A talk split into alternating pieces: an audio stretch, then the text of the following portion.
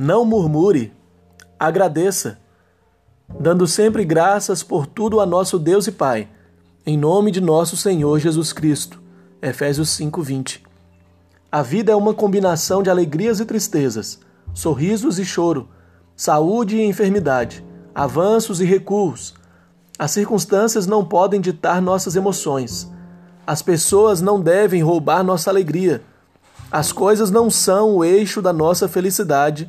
No texto em tela, o apóstolo ensina algumas verdades sublimes. Dar graças é uma ordenança divina e não uma opção humana. Aqueles que são cheios do Espírito, Efésios 5,18, têm no coração gratidão e nos lábios ações de graça. Se a ingratidão é um gesto inadequado para um cristão, as ações de graça são a sua marca. Devemos ser gratos a Deus pelo dom da vida, pelo privilégio de termos uma família, pela bênção de termos amigos, pela honra de fazermos parte da família de Deus. É impossível olhar ao nosso redor e não ver motivos sobejos e eloquentes para alcançarmos aos céus nosso tributo de louvor e nossas efusivas ações de graças.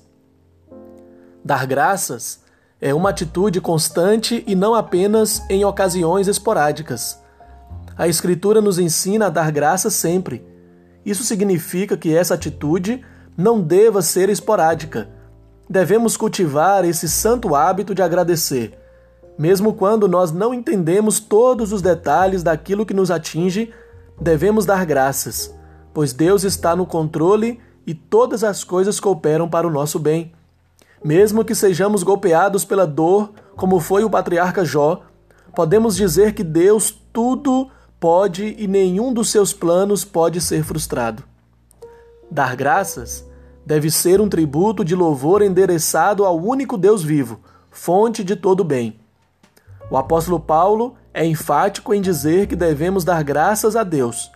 Ele é a origem de todas as bênçãos. Dele procede toda boa dádiva de suas mãos dadivosas emanam todos os tesouros de sua bondade. É do céu que jorra para nós os motivos que nos levam às ações de graças.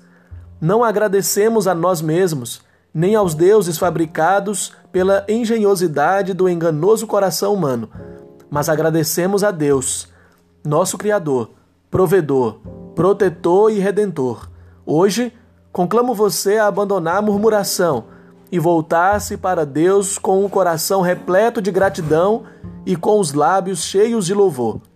Motivos para orar: contentamento, constância na gratidão, vencer a murmuração.